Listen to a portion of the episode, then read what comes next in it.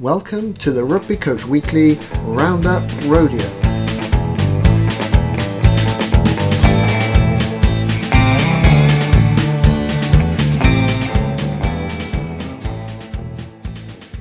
Welcome to the Rugby Coach Weekly Roundup Rodeo. I'm your host, Phil Llewellyn. A big welcome to season six, where we continue to explore coaching, learning, and development.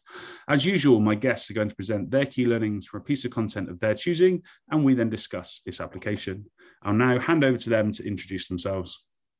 So I'm Tom Shuttleworth, a uh, business owner and head coach of Rhino Sports Club, where we operate within East Sussex using um, elite coaching methodologies to help children between 2 to 18 plus improve in their development of adolescence through fun creative games um, and that's me Thanks, Phil. Thanks, Tom. So, my name's Peter Thomas. Uh, I've been coaching hockey for about 25 years, I think. Started my dad's uh, holiday camps, school camps in summer holidays. Um, I run an organisation called Happy Hockey, which is looks at predominantly taking hockey into state primary schools, um, and I coach down at uh, Lewes Hockey Club at the moment. My name is Neil Plimmer. Um, thank you, Phil, for inviting me and the guys onto this podcast. Always love to have a chat and a ramble. Um, my company is called Jolf, um, Junior Golf, and we deliver um, first experiences, meaningful, positive experiences for children of golf in primary schools. Um, those children that have that experience in primary schools, then them and their family have the opportunity to join our Jolf club, um, a virtual environment with which then we point the children and the families to family friendly facilities to play more golf. Very much keen to see children and families play golf. Um, I've been doing this for over 10 years now, so I've been focused on children, children's experiences in golf, and we've delivered at golf clubs, after school clubs, breakfast clubs, camps. So I've got a sort of wide variety of coaching, delivering experiences in lots of different places with lots of different people in lots of different ways. So looking forward to seeing what this conversation brings up today.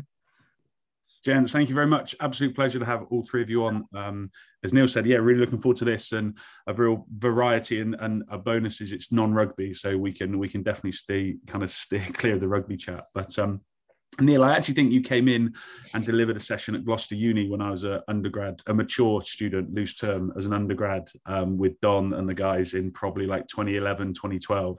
So yeah, quite a while ago. But that was um, yeah stuck in the memory. It was a good session. So there we go. I remember I was going back through your profile and I thought this name rings a bell and whether we'd spoken Gloucester Uni. Quite a funny story. We turned up for that training and we went to the wrong campus, which was about 40 minutes away. So there were plenty of time having some breakfast, just chilling out, checked in. We were at the wrong campus and then we had a drive from, I think, Cheltenham to Gloucester. Love yeah. it disaster. You wouldn't be the first person that's done that, but uh, it, it, yeah, I don't remember it making any effect on the session. So you've done well.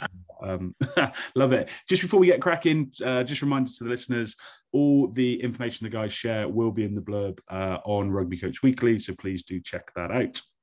Cool, Tom. We are going to come to you first. What is it you're going to chat to us about? Um, I'm going to talk about challenging um, oneself myself into different environments or cultures or ways of thinking to help improve um, my understanding in terms of development and how to support players um, in that kind of environment. Um, first of all, just want to chat in terms of like what kind of environments and cultures I talk about. I talk about stuff which is like uh, stuff is probably the one wrong kind of choice of words, but environments being something I'm not familiar with, which tests my thinking, behavior, um, emotion, and feelings to act in a way where it's almost impulsive, which allows me to learn more. Um, for example, let's say um, martial arts, for example, getting involved in that as a player or as a, someone who's observing. Um, something on along the terms of Buddhism, um, golf, um, just things which are not associated with my life at all. And what I find really useful in these situations is that I start to understand new ways of thinking through um, different environments of talking, behaving between one another in in that certain culture. Um, you know, a culture is also something which elite sports use to create their environment within their framework, such as I don't know, um, London Irish. They have a culture there, and I think that's really important to help understand the parameters of the belief system because within the belief system there's areas where you have to continue to focus on that end goal even if you are losing every game let's just speak in premiership titles like bath for example not doing particularly well within winning but they have this belief system or culture they have to keep to to otherwise stay on track to like not be renegated so i put myself in those situations um, and to help me challenge myself and is that thinking changing my perception of a situation which I've created in coaching, for example, or a skill related scenario um, by viewing a child or an adult's um, behavior in that scenario. So, like late, late decision making, you know, how good are they at processing information intuitively and instinctively?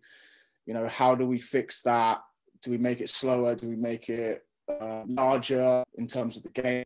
So that's really helps with that side of things. But then whilst you know going into these new cultures and new environments, um, I discovered self-awareness, and self-awareness is just something which young players ha- don't have, or even adults don't have, in terms of understanding self themselves and what self actually means is that it's a um, self as a person seen as an object through its own reflective consciousness.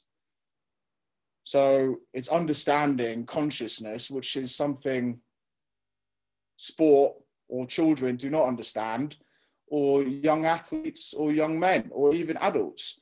So being aware of your behavior through self-consciousness as as you as an object should be able to um, teach you to be better in terms of behavior, reasons why you do things, um, physical development, mental development, and that's what I kind of want to dive into in terms of how to coach that, how to miss, how to navigate through all that, um, and obviously within those areas of self it's a minefield. It's an absolute minefield. There's, you know, mental and psychological understanding.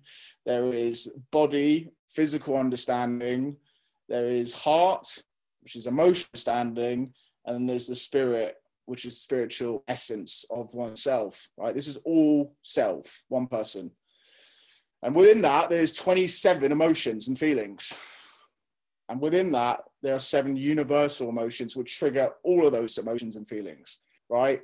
So have to deal with an individual, a child, adult, you have to still be aware of those barriers or um, hurdles in terms of your teaching and understanding of your players.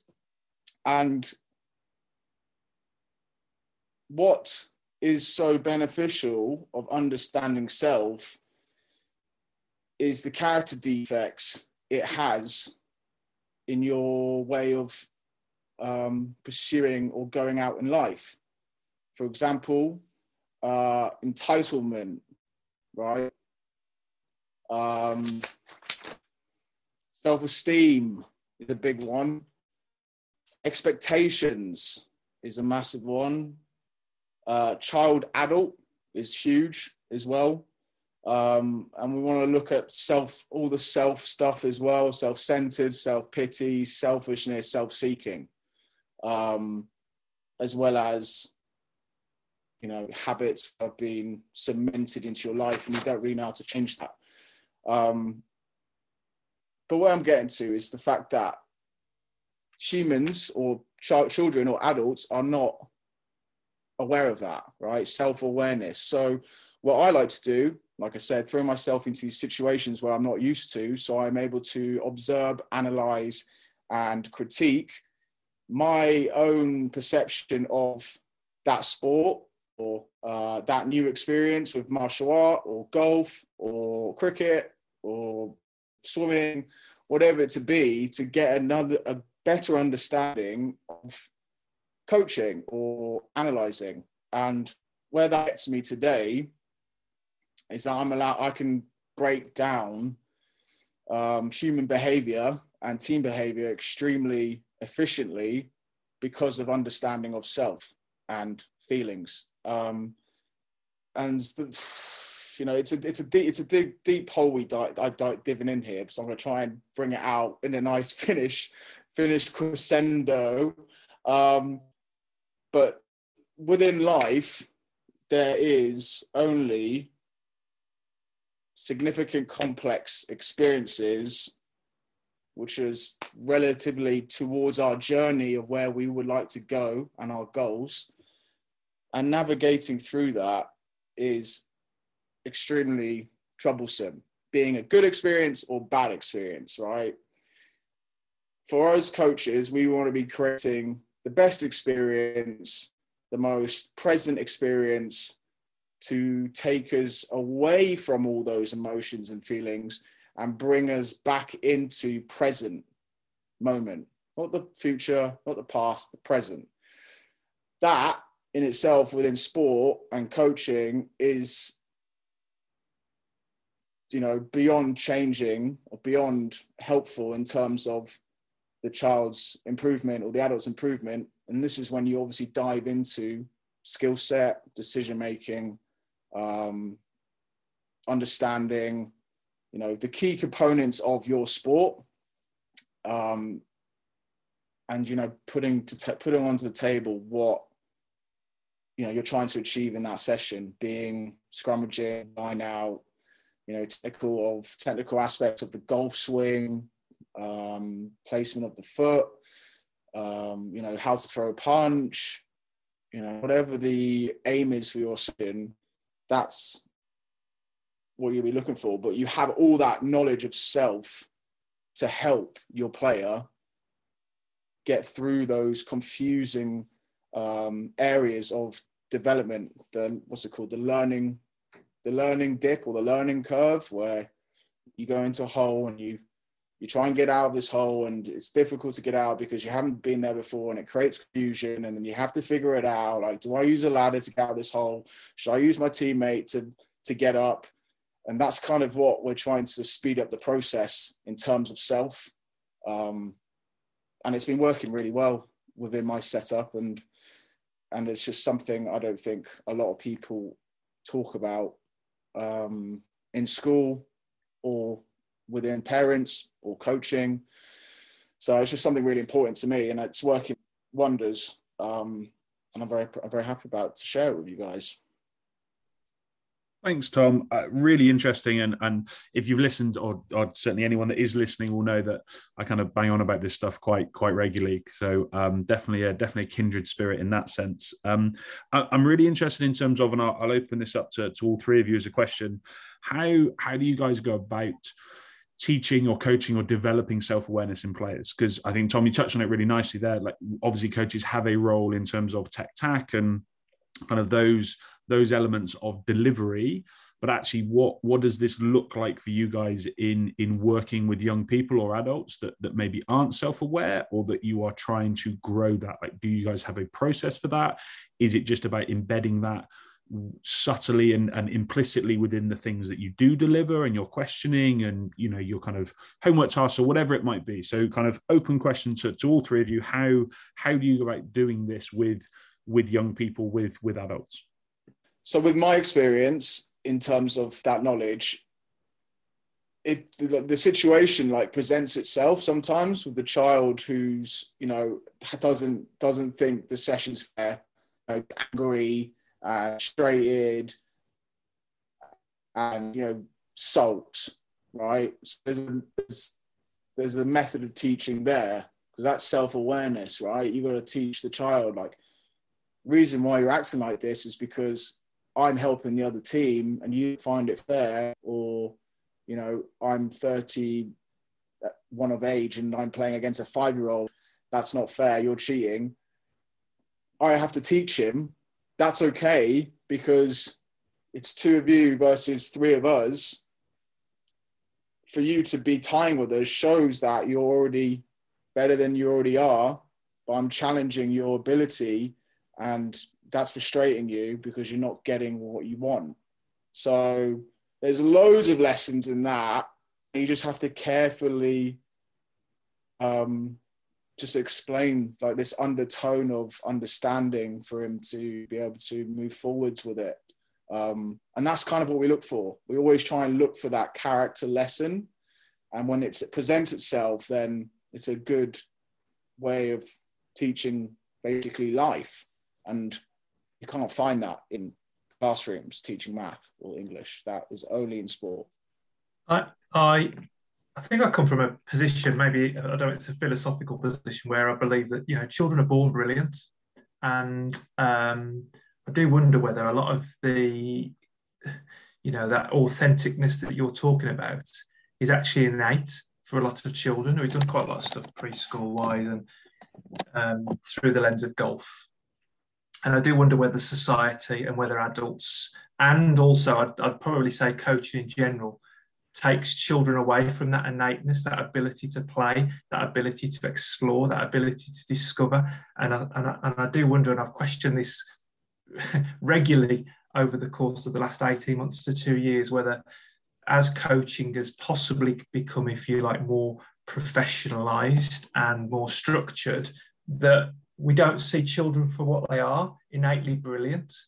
Take, for example, I don't know, we, we start the ball, I'll talk golf for a second. We start the ball on a spot and we want to hit the ball to a hoop.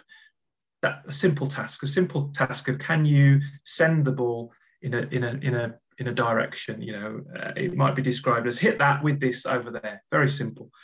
Now, for me as a coach or an adult watching that might have some more experience and might be more aware of self, as you described, Tom. Um, I'm just keen to see what they do, what they've got, and to see where they start, rather than looking for any coaching, teaching, any behavior change, any learning to occur. Because I think, as a where I've come to with what we deliver, I want to see children play independently. I want to see them enjoy playing with enjoy playing with them on their own and with others and I want to see them learn as they play. And it's those three facets play independently, enjoy playing and playing with others, and learn as they play, which for me structures a lot of what we do and how we do it.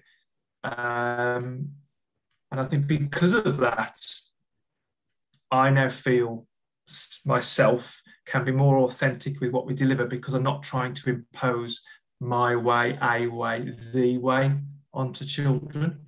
And I think that's something with which the more that coaching has become, I'll say professionalized, if we like, and structured, and you know, academies and all of these things, and lots of agenda.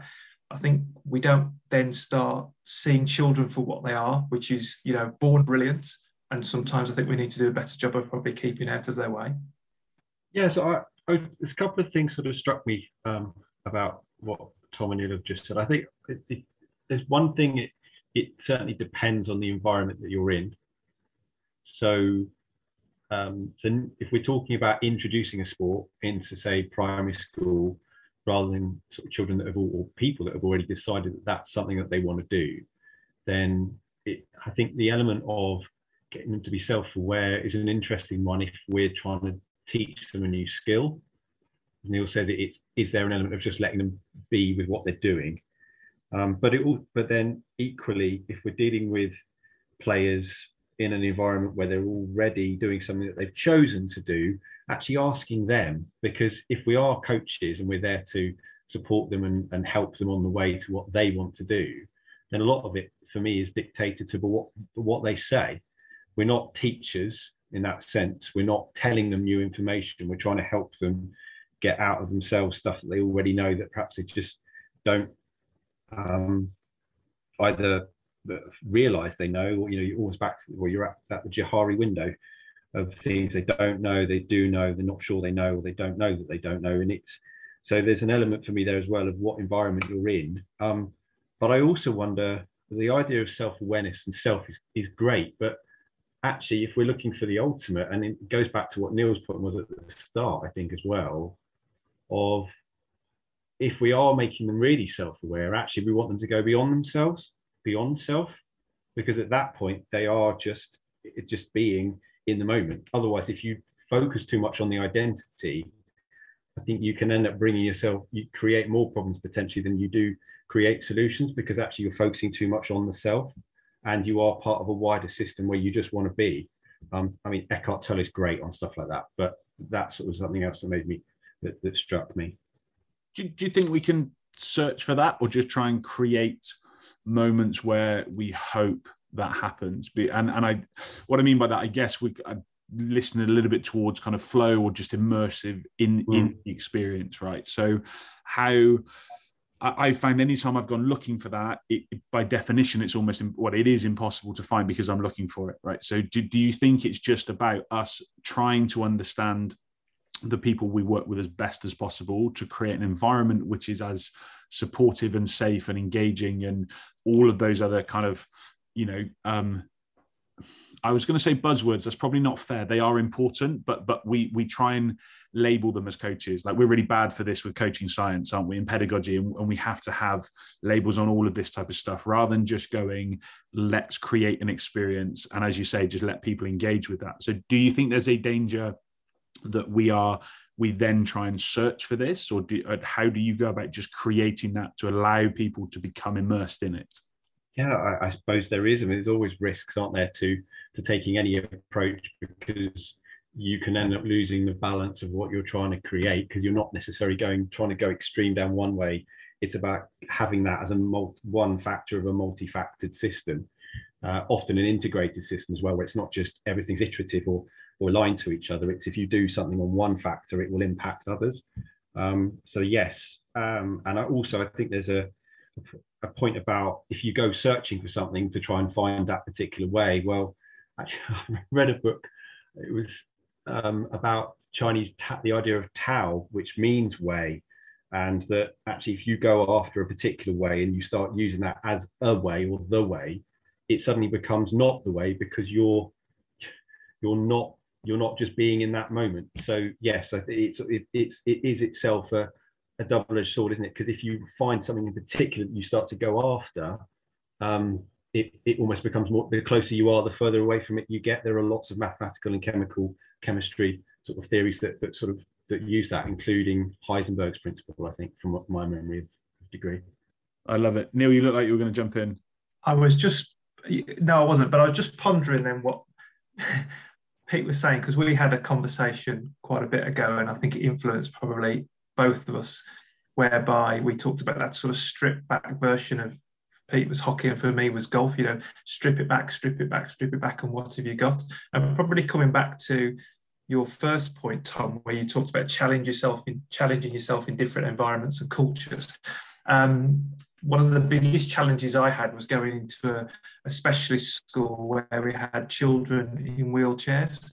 And so we were asked to deliver golf in the classrooms.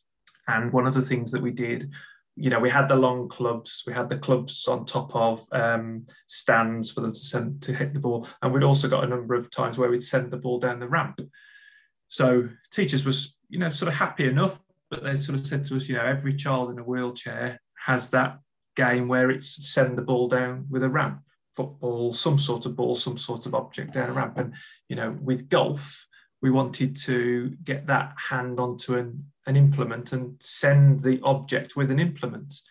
And so we had to sort of think of it in such a way that it was stripped back, stripped back, stripped back. And I thought I'd done quite a good job of stripping golf back to its simplest form, i.e., hit that with this over there, or hit this, hit that with this over there. But that challenged me to then think, right, I've now got these children who cognitively um, were able to appreciate and understand what was expected of them, also understood what success was, but from a physical perspective, we had to adapt and change. Um, and that then meant we had to strip it back further because we had a club that was a, a push club, and we would be hand on hand with the child, which we wanted to do to start with because that's what was required. And then over a period of time, we wanted to move our hand away to allow them to do it. And it, the moments we had where children would have club on hand for 30, 40 seconds, a minute, and then you could see things happening. And then there was that sort of movement to hit it. And over a period of weeks and time, there was control and there was understanding and they'd send it. And so the challenge of golf being can you hit it in a certain direction, a certain distance, and a certain height? Height wasn't in it, but we were getting there because we had to strip it back, strip it back, strip it back. So coming back to that first thing that you said about challenging yourself, different environments, different cultures, you know, lots of different places with lots of different people in lots of different ways. And that was a real moment for me where, and something I know we spoke about it, Pete, haven't we, about stripping it back and what have you got left? Any sport, any activity, any task, what do you have left? So such so, and I always work on going back to that class at that school and say, could I do it with them? And what would it look like? John, were you going to yeah, jump? oh, go on, go on, Peter. No, I was just going to add in because I was again going back to one of the things that Tom said. So I got three things out of his sort of belief system: the idea of self-awareness, being present, and the sporting components. I think one of the other challenges we all face in our sports is perhaps unlike, well, it probably isn't actually like sort of necessary stuff we we do at school. It's just that we get taught particular ways. But even when you strip it back, whatever you strip it back to be, actually isn't necessarily how everyone else strips it back to be and there's also that added element of well even if you you, you settle on something that you like that that won't necessarily be even however how it fits everybody else so there's also got to be an element of self-awareness of that that your models may not always fit what other people are doing uh, i just wonder how tom sort of deals with that i just the way i coach is chaotic i like chaos because kids there's not just just it's just chaos, right? So they just kind of do whatever they think they need to do in that moment, right? There's no structure until there needs to be structure. So like you play a game with rugby game with 20 uh, children on each side plus two balls and see what happens. Um, and if it crosses over, if there's any sort of areas you can pick up from where they're doing, you know, good sort of like team play um, rugby, which they don't realize they're doing, then you can go and work on that. And then if there's areas in there which is not following from that game into the skill session, then you strip it back to whatever you think you need to focus on. You know, it could be just like ego, behavioral, or just skill um, or physical. And then that's just it just goes back to those main areas doesn't it? Technical tactical physical and understanding. Um, but all those seem to develop nice and slowly in a period of time if you just keep at those keep out those areas of focus that's what i that's what i do with the stripping back but i just thought you know like you were discussing how I don't know who said it, but someone said like, of course, the model is to allow the child to play, and you just add in sound bites within their um, playing time within their players, right? And if they don't pick up on it and you don't see them listening or doing it, then you go into a drill. So, and that and that kind of like brings into the same element of, you know, going from that to self awareness, right?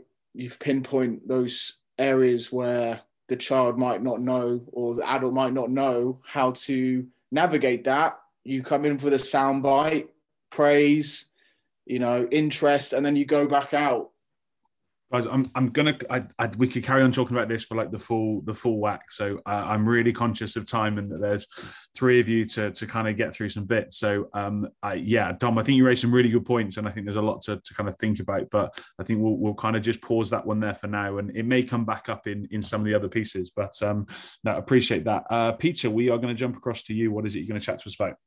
Thanks, Phil. I mean, interestingly, I've gone. I was going to talk about the the CPC-AB model of counselling and how I think there's an element, there's quite a lot we can learn from the, the model that they use in terms of our coaching. Um, interesting, very really aligned actually very much to what Tom was talking about with self-awareness.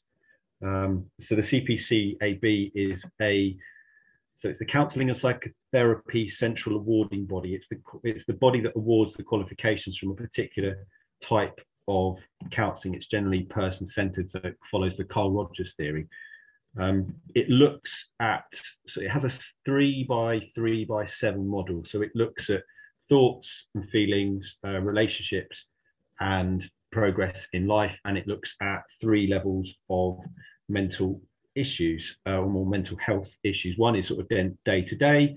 The second one is what they call um, low impact, I think, uh, psychological issues. So it's sort of depression, anxiety, and the third one is more complex, such as schizophrenia uh, and other major disorders. But it's the seven-step counselling process that I, I, find really interesting. Um, I, I, chose to do the counselling course because I got to a point in my own coaching development where I'd done my level three and I wasn't sure what to do next. And a bit like how Tom has actually alluded to quite a lot, I started to realise there were other elements of hockey beyond just the stick and the ball. Um, and I chose this alongside during lockdown actually the element of, of, sort of mental health rather than I wanted to do something specific that wasn't just a more of a token course. It was actually going somewhere. And if, if I follow the route all the way in another three years, I'll be a fully qualified counsellor. But the thing that it really does, it's changed in me in the last what 12, 13 months that I've been doing the course is how much of what the counselling model talks about in terms of the relationship and the ethics behind the counseling interventions that they use and that actually only the interventions are only one seventh of that model that you've got the ethics are there as, as number one but then two is the relationship between the counselor and the client three is the differences between the client and the counselor four is focusing on the client's needs. Five is recognizing the counselor in the environment. And then six is the actual uh, counseling treatment factors. So whether that's using CBT to change thought processes, whether it's getting people to think, talk about their feelings and emotions, which is more sort of person centered, um, or whether it's even sort of Freud and his ego, superego ID. And then seven is just the reflective practice of how you as a counselor sort of improve your general practice. But it, given that we don't have a regulatory body for coaching at the moment, albeit from I hear from sort of down the grapevine, it might be something that they're going to start to bring in, especially with the government, with everything that's happened recently in cricket, um, sort of football, etc. It's just it it's become quite a a big learning for me in terms of actually how I how I coach and actually the awareness and importance of not just um, some of the aspects of listening and actually really uh, being aware of myself, but also how much and how important it is for me that we as coaches are not teachers. We're not so much there to, to lead and tell the way, albeit we will provide tasks, as Neil's pointed out, perhaps with um, sessions, but actually the journey is very much that of the counseling thing. It's it, the person is called the client, but the player in a coaching environment and how little of it is actually about how much we in, intervene. Um, in fact, there's, uh, and Neil might be able to prompt me on this, but there's a, a coaching idea of just how ability minus intervention equal potential minus intervention equals performance. And actually, there's an element actually we perhaps overthink and over professionalize coaching too much. We will lose some of that ability for players just to play and be self aware and be present in the moment. But it's a lot of it's also come from this counselling idea of how important it is that relationship and stepping back from the environment and just being there as a support and a guide along the way. I, I love all of that, and I, I my, the first question that springs to mind is how how do we go about changing changing that? Um, because there's and I do think we've probably come a long, long, long way in in a mm. reasonably short space of time, kind of last maybe 10, 15 years. There's there's certainly been some big drivers to change coaching behaviors to make sure that people are understanding that it's you know we're not we're not kind of console coaches we're not doing joystick thing from from the sideline it is about the individual within within the environment which we coach but i still see and i don't know i've always had this theory that we we we definitely know we learn to coach from the people that coach us. So there's a generational thing that will come through. You would hope all of the the young people that are being coached well now become really really great coaches in you know 5 10 15 20 years whenever they get to coaching. But actually the the kind of the media element of tv and movies and this type of thing where because it, it just sounds like I was watching one on Netflix the other night, and it was it was a really just stupid film, but it it was very much the coach was he got um, suspended from from professional American football and then coaches his kids team and he's still doing all this. Here's the massive playbook. Go for a lap. This is how we win. You, are having fun, but you're not having fun if you're not winning. And I just, I just wonder how do we cut through all of that and actually get to a point where people are just going, we're winning if we have brilliant relationships and if and if people have a lifelong interest in physical activity and sport and not just our sport but any sport do you know what i mean all, all of the actual things that we all probably know are the at the heart of the process so um yeah, a small problem for you to solve there, and then we can package yeah. it, make lots of money. So if you can, if you can answer yeah. that one, I'll be super impressed. So. How long have I got? Yeah, five minutes. No, no. I, I, suppose the, the answer is that time. Well, we've certainly got to be patient in terms of how we do it. Um, but I, I, think the there's certainly an element of of realization of, of people involved in sport, certainly to separate out what we see in the media from what we do because of course most of what happens in the media is professional i.e they actually do it full time and get paid for it uh, that their primary focus is winning because that's what elite sport performance is about.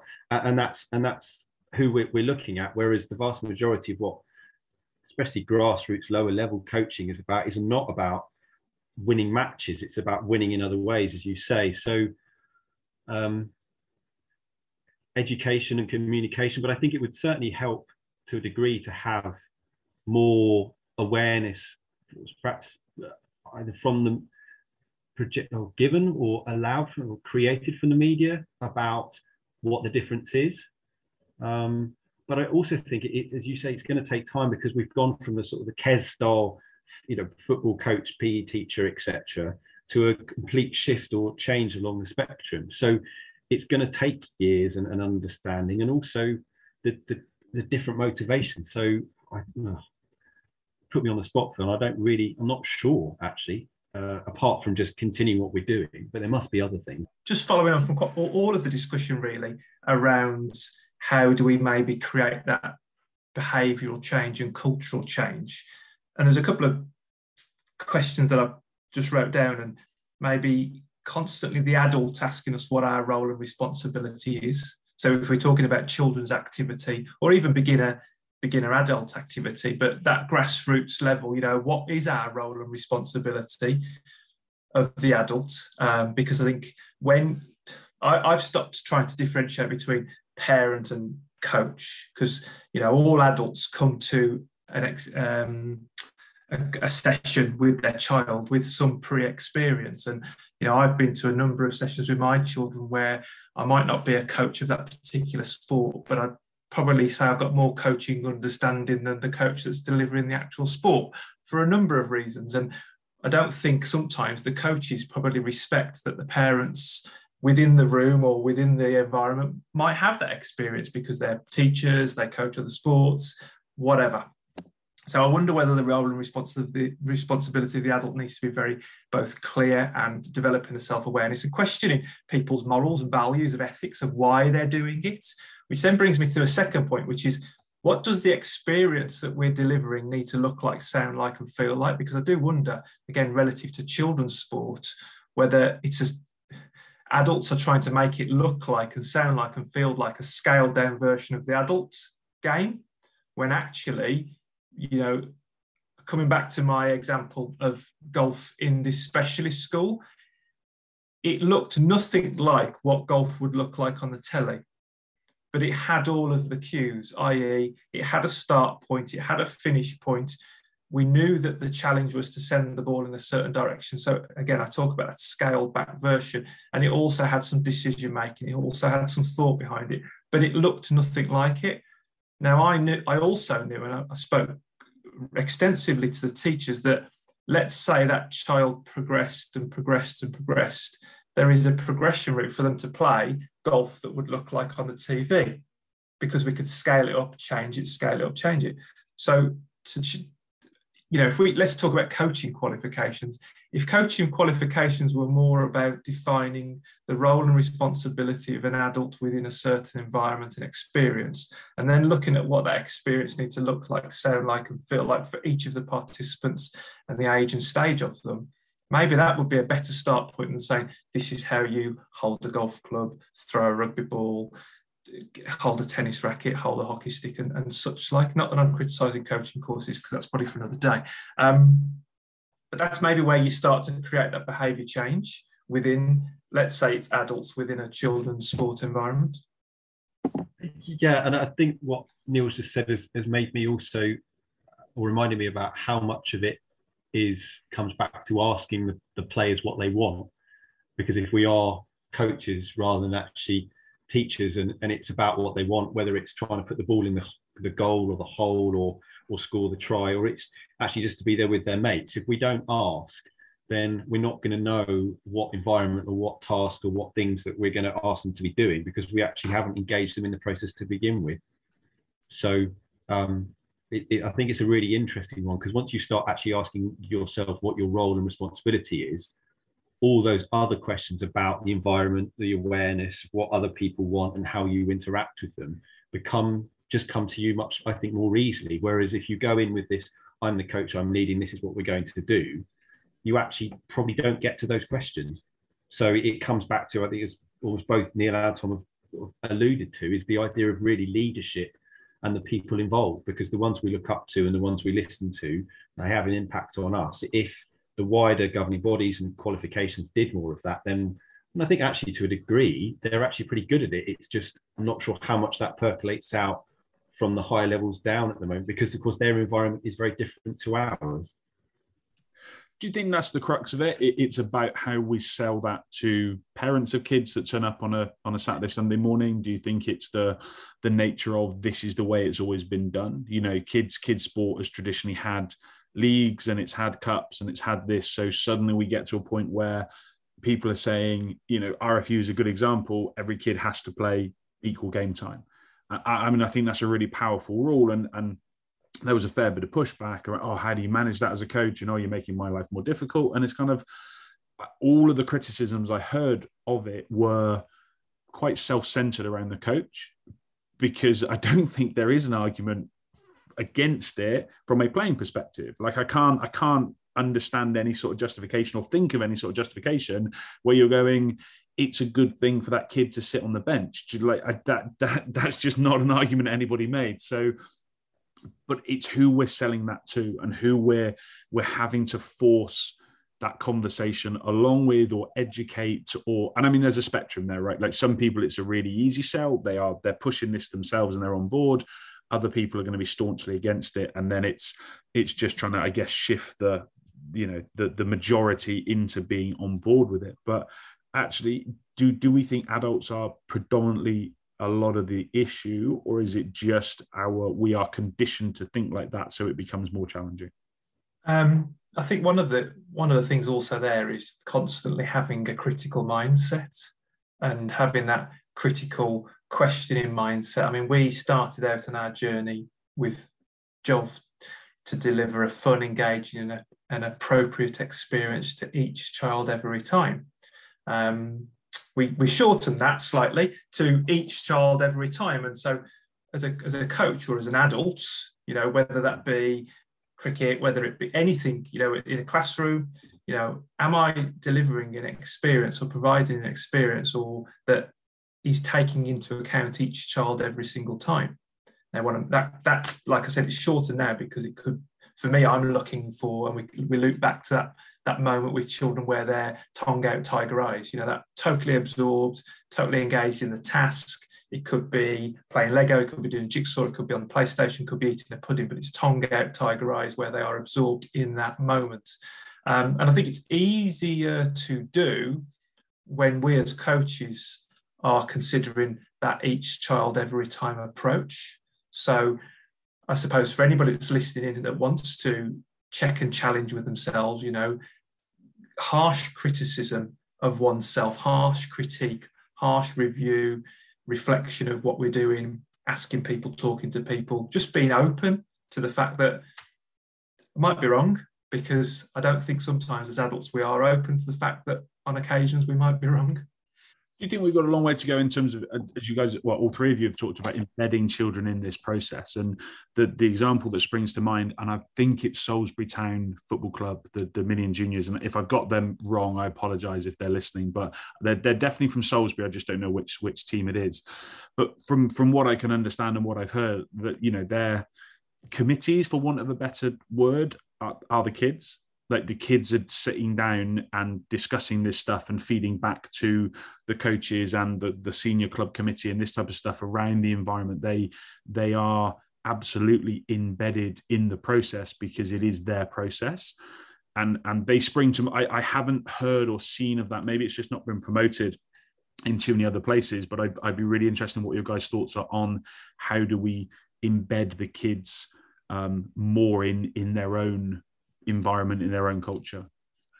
I I it's a bit like um, I think our approach when we talk about parents or family members is that we involve and we include. And so coming back to if if as adults we are open to being wrong, if we let's say the organising adults, if we understand our roles and responsibility, if we have solid morals and values and ethics, then we will involve and include everybody. So I've seen pointers on Twitter to the club you're talking about, Salisbury Rovers, somebody, um, and it would seem that they have a very strong moral, ethical approach that involves and includes everybody.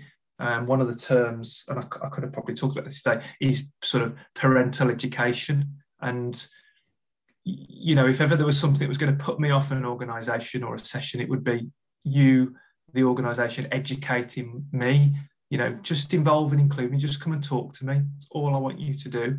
Um, so again, I think adults or organising adults that have a very strong moral compass that involve and include everybody, the children, parents, the other coaches. I suspect they're gonna they're gonna go further together than they would on their own. So, in terms of the, he made some good points there, but in, but in terms of the challenge of to sell change being difficult, he, I agree that you know you need to get the parents on board. You need them to be a part of the journey of the child. You know, if they're investing into golf, hockey, rugby, then they should be, you know, learning about it with their child or helping them improve physically with the skill set which is provided to be in that sport. Um, so that in itself is a challenge because some parents don't realize the importance of sport, even though it's fun, right? Um, it's hard to get parents on board with the new way of coaching or the change you know those the, those long lines have gone. You know stand behind this cone and i'll pass the ball to you whilst you run onto it. That doesn't include anyone you know they're there for an hour. It's very robust it's very slow. You know for an adult or a parent they see that as coaching where I just see that as the parent being, uh, the child being bored, losing focus, not interested, you know, not engaged.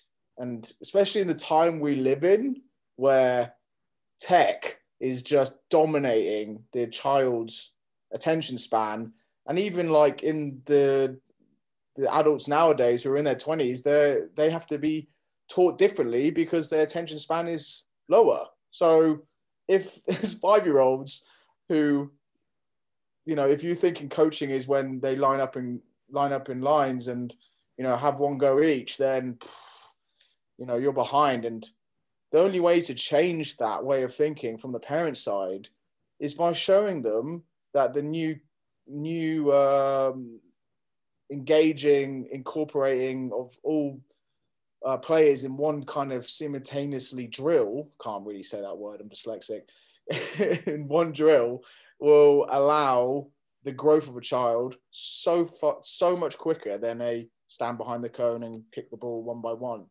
Um, and if that is incorporating from the session which you run into school life and home life then you know that's that's how you do it. That's the win. Um, I think you touched on that perfectly, and in just that challenge, and I, I get you know it comes back to kind of Neil and Peter's point around coach education, and I don't think coach education should ever sit solely with a governing body. They they obviously have a huge role to play, but actually the the over, I, I think genuinely impossible challenge. We want to professionalize coaching because it's incredibly difficult, as we've talked about, but we're in a position where actually 90 plus percent of the people that coach are parents are helpers, are people that it, it is a volunteer role. It is a secondary thing. They're not, you know, they're not investing either the time, money, or or energy into to upskilling themselves in the way that maybe the those of us that are professional and that it is a career can do. And I think that just becomes this really, really difficult position to to ever get beyond that how you know we've all been doing this for probably 20 plus years and we still haven't got it anywhere near right. So how do how does anybody expect a mum and dad on a touchline on a on a saturday morning to suddenly get invited in because there's 40 kids and one coach to take that step in and learn all the things you need to learn? Not even as we just touched on the, the complexities of dealing with just multiple people without then going into the technical tactical elements of the game. Like it, if you looked at that on a bit of paper and said, we, we want you to learn all of this to be good at this thing that you're doing, basically because you kind of just got volunteered into doing it rather than stood on the touchline watching, like no one's ever applying for that job, are they? Like let's let's be really honest. They are running a country mile. So and and we definitely don't have time to to I think find a solution to that. But I I try and come back to that when I get impatient with it with the process and with how slowly things change, I think it's just recognizing it, probably is an impossible position. Unfortunately, just because of the nature of of coaching, and I know a lot of people would push to say, you know, you, if you are willing to take that step, then you have to be willing to commit to it. And I just, I'm just not sure that's the reality of, you know, Saturday, Sunday morning evening coaching for for community grassroots clubs. So um, yeah, Peter finish finishes off as I'm conscious. Yeah, Thanks, Phil, because I was just I'm mindful you sort of go on to Neil and what, and what he's um, brought to today's session, but also I just come back to the, the thing I talked about right at the start of my bit was the CPCAB model, which is the model for counselling, and the three things that Carl Rogers gives as the principles of what he brings with his theory are empathy, i.e., understanding and putting yourself in other people's shoes, congruence, being yourself being fully engaged in what you're you know you're experiencing as the counselor in that counseling client relationship environment but also that of unconditional positive regard. And i thought it quite a useful sort of thing perhaps to drop in here is to finish with is that what we also got to remember is one with older institutions especially a lot of local sports clubs they're quite old. So even i don't know how old that football club in salisbury you were talking about is but if it's quite a new setup it might be a lot easier to get things shifted more quickly to where they are now and move forward because of how quickly things can be set up more easy rather than in the past how things were. And therefore not only are you setting things up but you're actually changing it. And that's a very different thing. You're not just setting something up new but you're changing and changing older people that have been there and done things for a certain way possibly don't even want to change.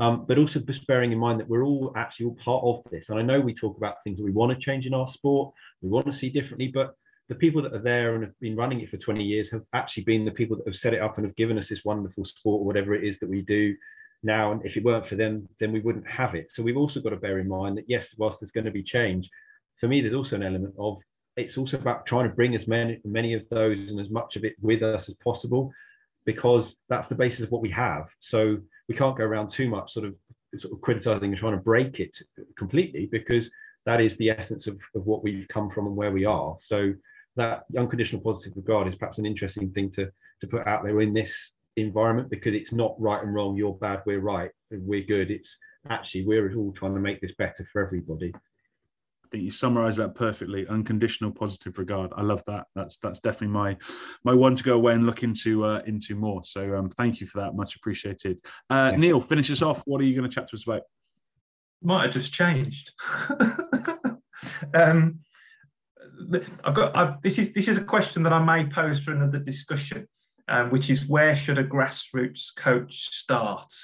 So if we do have that parents, adults that comes into a club environment, where would they start? What are the basic requirements that they need? That wasn't what I was going to talk about. That that's a list that I've just started to make that I think could be for another point. Um, I um, over the course of the last 12 months um, have spent a lot of time delivering in primary schools as we do. We've put ourselves in front of over 12,000 children over the last 12 months, and it's been since uh, lockdown opened up.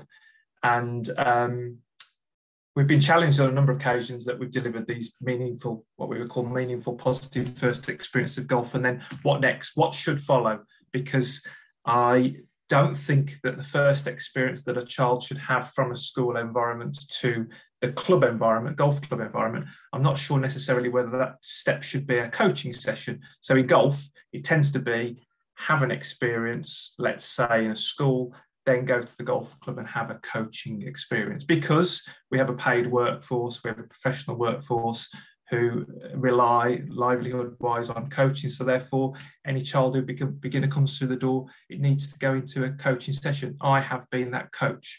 Um, but for me, uh, I believe nowadays that with beginners and with people that are getting new into the game, children, and I'm going to talk specifically about families, coaching should be further down the line and should be a choice, not an, an, an expectation.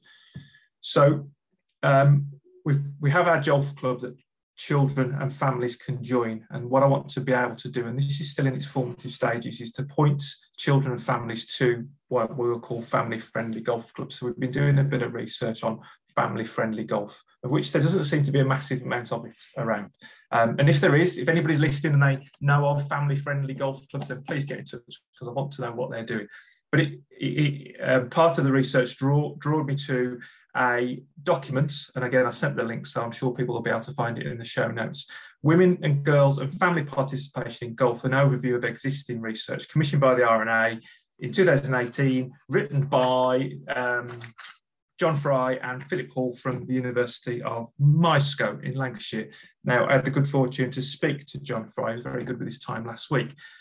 Uh, quite a hefty document that splits itself down into four parts talks about the environment, talks about uh, attracting and recruiting families, talks about maintaining participation and avoiding dropouts, and it talks about ensuring golf traditions in harmony with change. Um, I did a little bit of work on it this morning, and through the documents, they have their commentary. They cite a number of case studies, 17 case studies, which I'll come back to in a moment. And there are also a number of action points, 61 action points in this document, which I've now taken. And I'm going to work through because some of them are the same, some of them are different. But it would strike me that there are a number of barriers. There are a number of barriers to families participating in golf. Now, I'm not sure this is necessarily the case with, hockey or with rugby because of the fact that you know we play in, if you like, biological, a chronological ages. But golf as a sport is set up unbelievably well for families to play if we discount the sort of historical and traditional nature of the game. Um, so I'm interested to promote that, but I, I also just wanted to throw up some of these barriers and then maybe if anybody's got any thoughts of them, I've got a list. Won't take me long. The history, the tradition, access, cost, the family dynamic, the initiatives, and of which there are many from national governing bodies, and for which that they they seem to be initiatives stay around for a very short period of time a year, two years. They're very much linked to funding cycles. I'm questioning whether they're given enough time to gain any actual traction. Um, the COVID boom of golf, clubs and golfers, the perceptions, the beliefs, the rules and the etiquette, the format. Um, and then coaches and coaching. So just about golf, but it talks about women and girls. Within golf, you know, women and girls are a very, very small minority. So um, governing bodies and funders are always looking to try and recruit more women and girls. But I think for me, they're going about it the wrong way. I think if we recruit the family units to play golf, we've got a much better opportunity of A, keeping that family unit, and B, the individuals within that family then choosing to play golf.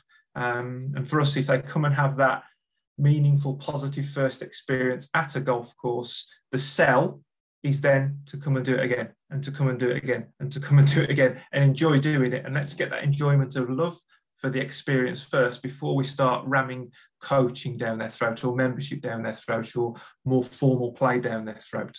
Um, so yeah, that, that was me. I wanted to highlight this document. It's something with which I've given it some interesting thought. And I suppose a, a research document is always going to have a lot of action points, but I did think 61 was a bit hefty. Um, and I also did wonder that the initiatives that they point out, the case studies, none of them standed, none of them stuck. At least I don't think they did. There's one in particular which is called Golf Express, which was an initiative about four or five years ago around nine holes of golf, and that stayed for about two years, and then it went. Funding changed, uh, strategy changes. Um, so there's a lot in that, but I'm interested to hear people's thoughts on barriers to participation within family golf.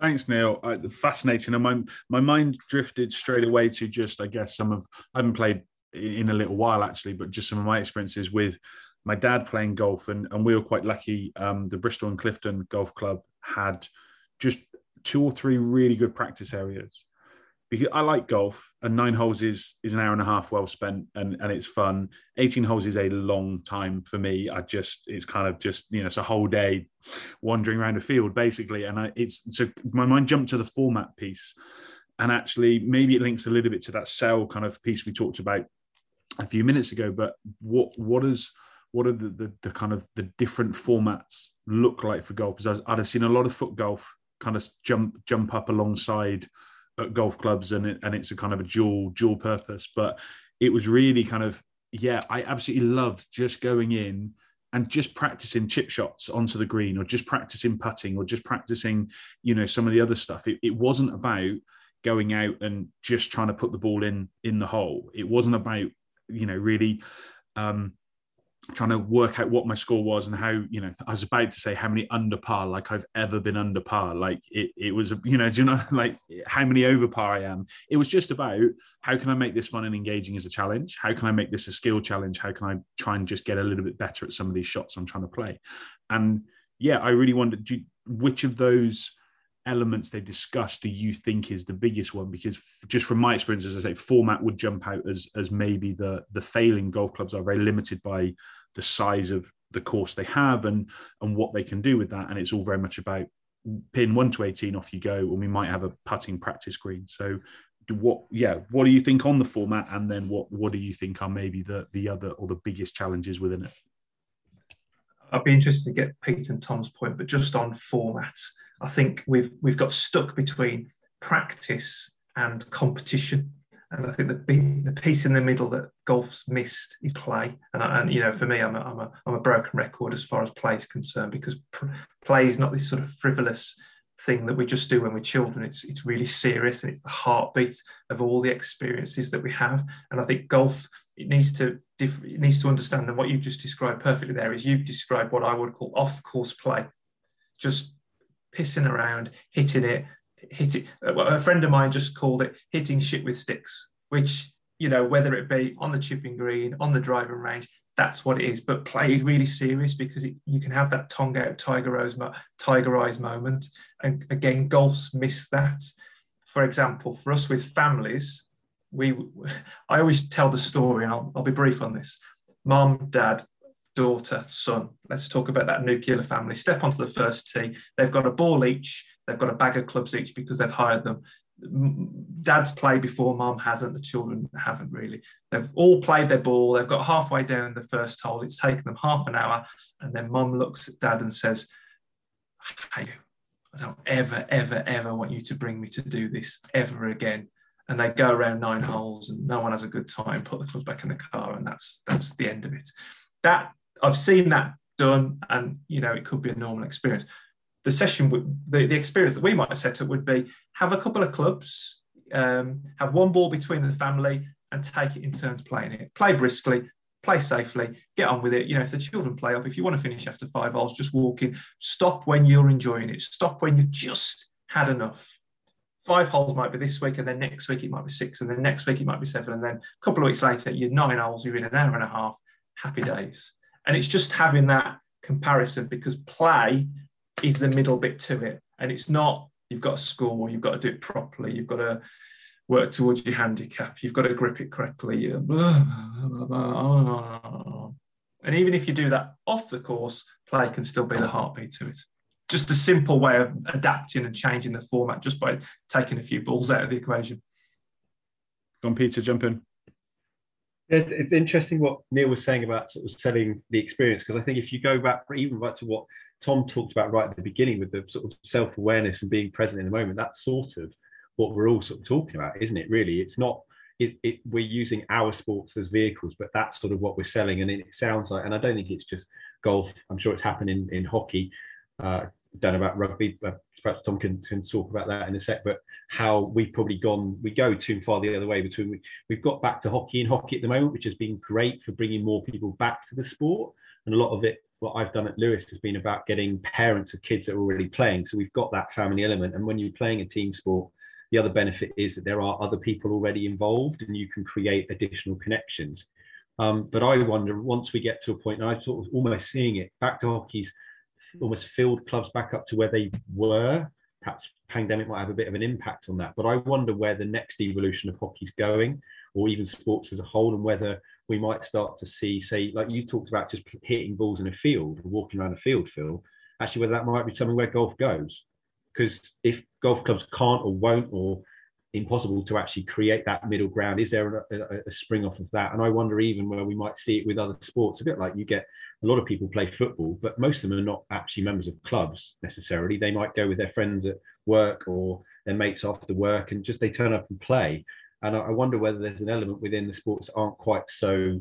Um, we need a bit more in, sort of uh, uh, equipment, etc. Whether we're missing a bit of a trick here outside of that, and whether that might start to spring up a bit more. I, I definitely agree. I, I think golf, golf's a really funny one, isn't it? Because if the course is empty, I, I never play properly. You know what I mean? So, so um, when was fortunate enough to go to a talk by Dave Alred, who was working with or can't remember who he was working with, Luke Donald at the time. And he was saying it was a psychological exercise for Luke, and he called it fig golf. Fuck, I'm good.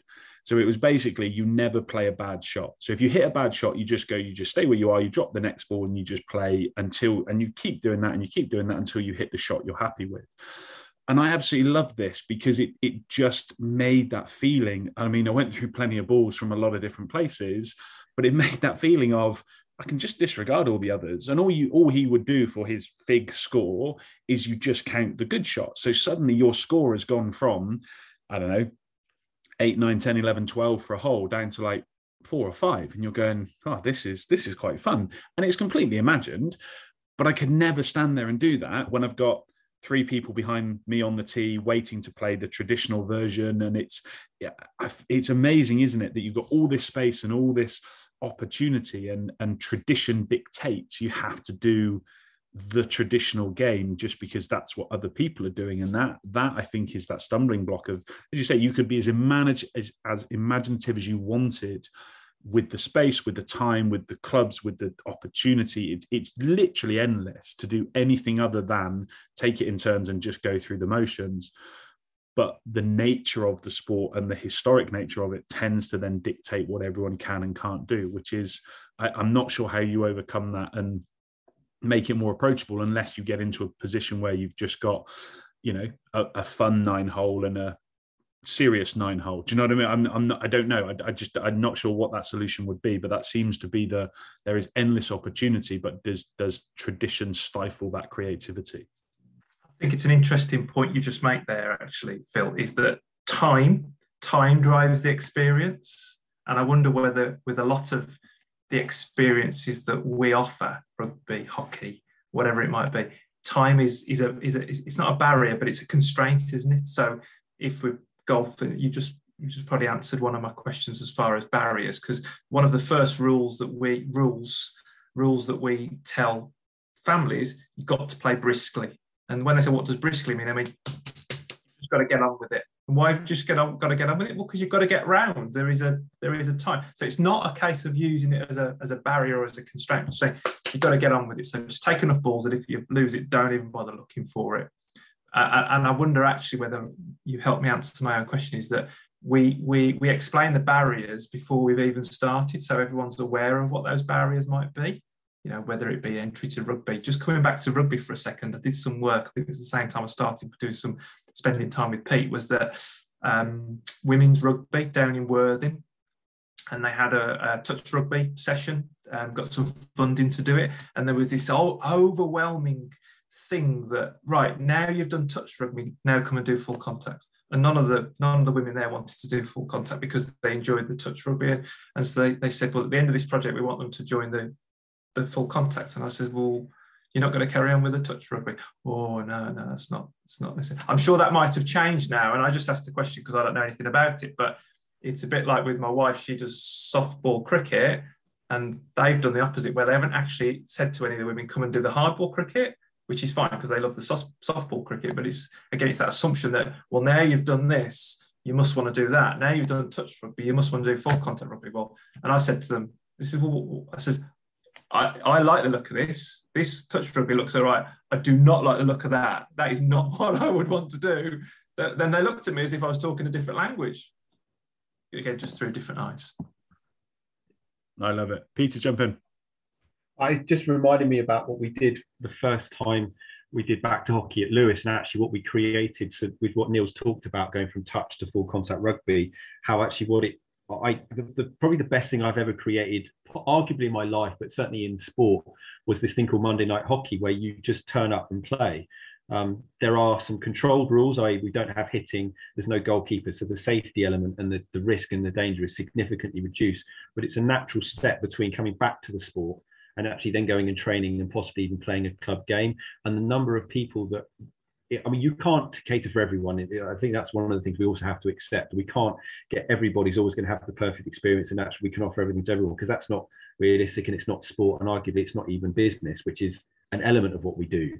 But actually having those, listening to what the players want, and actually giving them an opportunity that keeps enough of them involved is is a really interesting point, and it's just something that I suppose I I suppose I'm just highlighting that we actually did inadvertently at Lewes, and it's become they, it runs every night of the year, every Monday night of the year, and the only thing that's ever stopped it has been the snow, has been Christmas Day, and because it's Lewes bonfire night.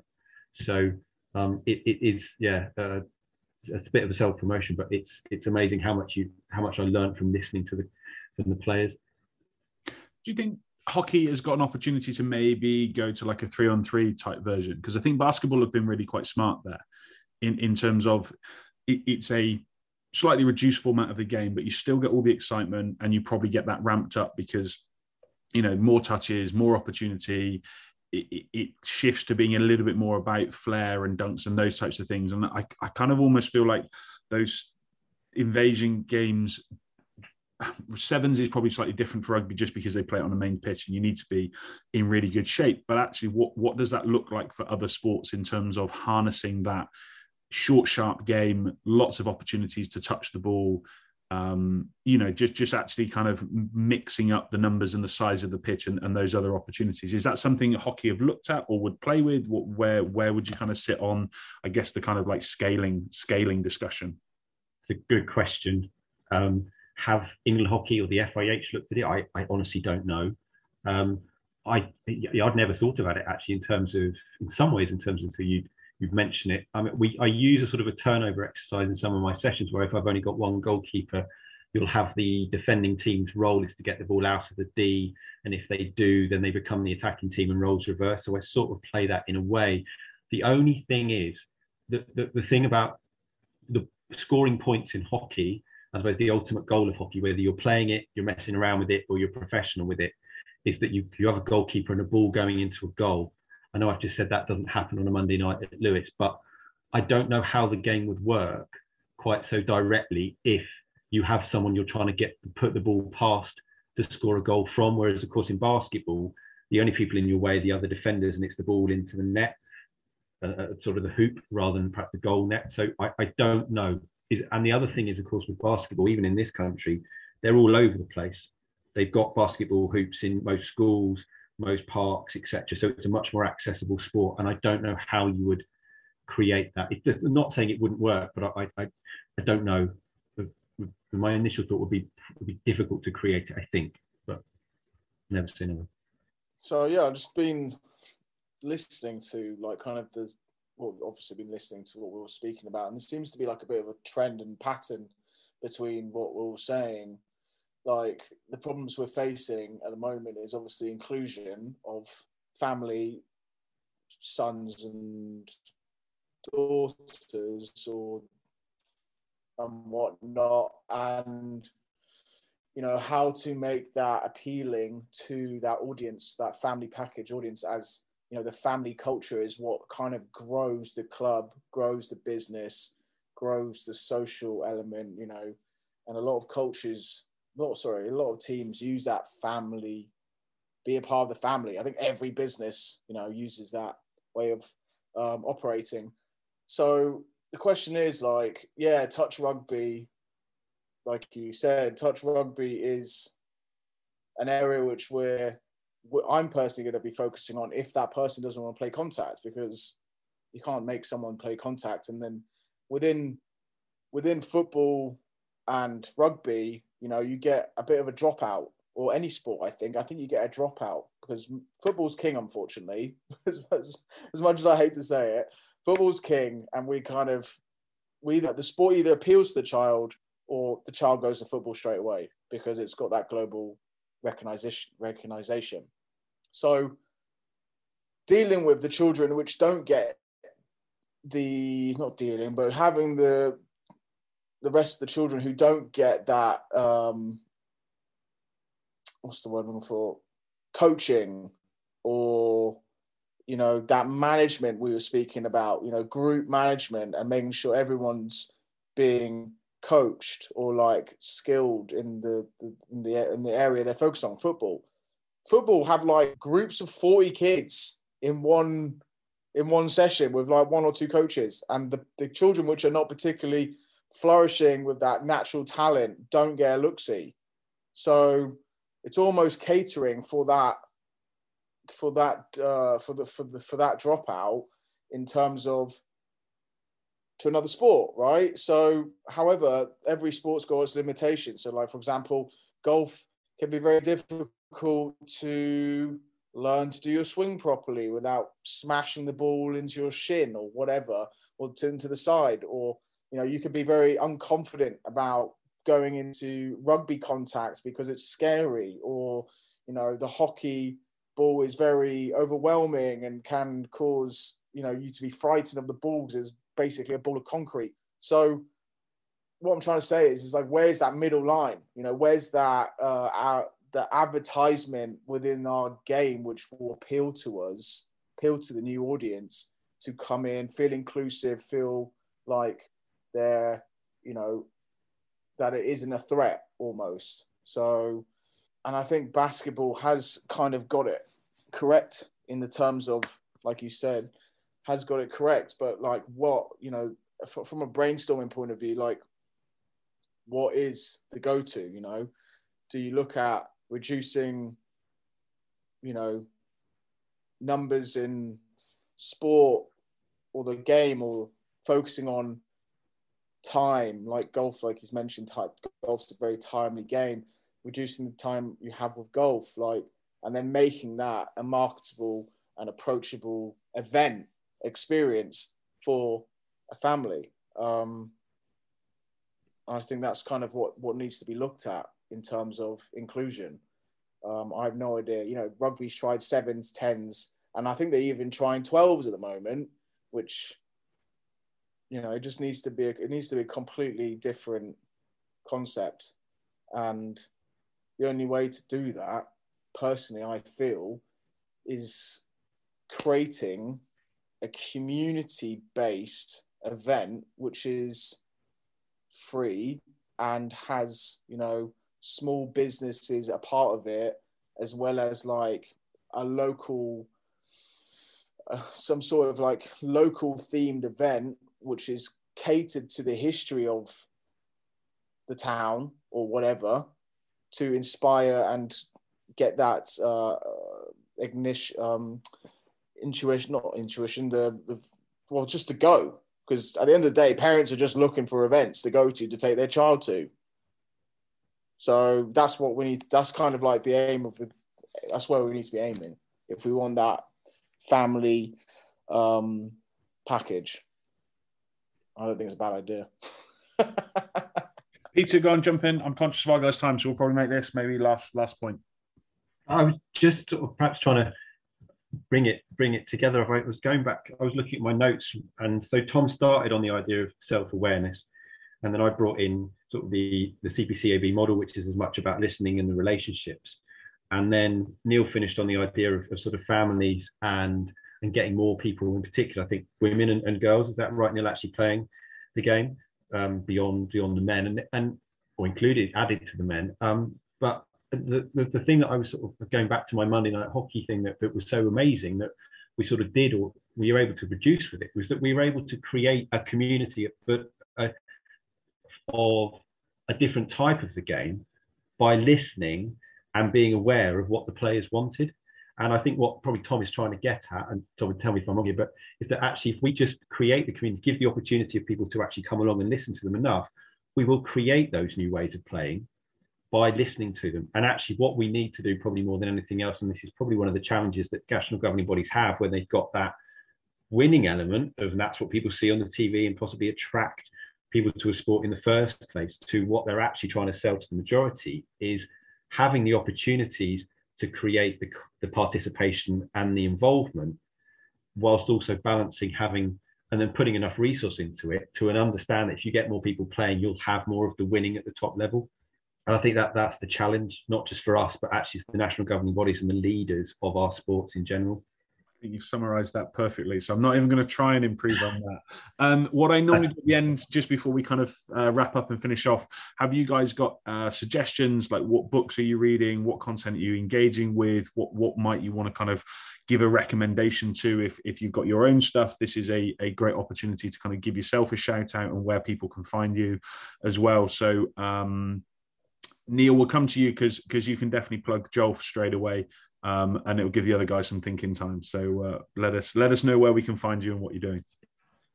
Um, well, Neil at jolf.golf, um, and then through all the normal channels of social media that I'm still, I, I, to be honest with you, social media, I'm still not quite sure where to, which eggs to throw my basket in, if at all. Um, and as far as reading and listening is concerned, um, Steven Bartlett has caught my attention recently with his um, Diary of a CEO podcast. Um, not just Steven Bartlett, I think is a really interesting character, but some of the um, some of the um, people that he's had on and he's talked to around sort of business and growth and branding and trying to create something. It's been fascinating, been really fascinating. So I'd love to reach out to any coaches to talk further. Um, I've got a podcast of my own that I've, the Jolf Man, which I've um, did was relentless last year, and I'm, I'm yet to start. There's quite a number of projects that I now need to start. So today's talk has definitely enthused me to start. Fantastic. Great recommendations. Thank you very much. Uh, Tom, come to you. What I would say would probably be best for someone who's new to coaching or wants to challenge themselves is to get involved in something which is completely out of your norm um, and you know working with different type of people um, as well as thinking so like for example you know helping um, people in hardship or with you know struggles to meet to end to ends meet because you know by giving you end up receiving. And stuff like that is just so important you know um, other areas to focus on. Um, it's just primary schools. The primary schools are don't have enough sport to be able to help the early years and um, five to five to 11s and that's something we focus on at Rhino Sports Club. We focus on the um, ages two to eleven because that's the that's fundamental fundamental. Oh my god, fundamentally. Let me start again. My dyslexia is kicking off. Fundamentally, the two-year-olds is where it all starts, and if you get those two-year-olds in practice with movement, ability to listen, concentrate, follow instructions, and enjoy it, enjoying, then they're going to be with, with you for the foreseeable future. And that is just a pathway into professional sport, if I've ever heard one or seen one. Um, so, you know, we offer free tasters. If you just got, if you come back to me at rhinosports.com, rhinosportsclub.com, and across all social media pathways Instagram, LinkedIn, Facebook we're happy to help, and uh, we've got lots going on. Top man, thank you, Peter. Go on. So, in terms of where to go, and I've actually started to use the local library again recently because it's much closer to my new place um, than my last one, and and that is an amazing resource that's just there on your doorstep uh, to use. Um, anything. It doesn't have to be sport, but whatever you're into. Uh, in terms of a book that I would highly recommend, it's been a while since I read it, but Quiet by Susan Cain is absolutely awesome with regards to just the different understanding and way of thinking of introversion against extroversion and how much of what we do is is actually not a stimulator from outside but within. Um, and I'd also just highlight that CPCAB model as well and, and the idea of just congruence. Go and read it because it is a fascinating idea, but also yeah, just being true to yourself. You know, we've all talked about experiences. Well, that's what we're after. And the more that you can go on your own journey, the better. There's no right or wrong with this. Just go with what you want based on what you're trying to achieve and, and, and what you and how you want to do it. Um, and in terms of contacting me, so Happy Hockey 355 is what I'm on on Twitter and Instagram, and my email is happyhockey355 at gmail.com. So hoping to get a website launched this year and into at least one primary school, uh, ideally in Burgess Hill. But um, yeah, that's me. Thank you very much, Phil. No, absolute pleasure. Thank guys. I, yeah, I've thoroughly enjoyed this. I think we've we've kind of touched on and, and tried to answer some some pretty big questions, which is uh, which is always a, a positive one, and, and definitely loads for I hope everyone that's listened and, and us to, to go away and, and continue to think on. So um, thank you very much for your time.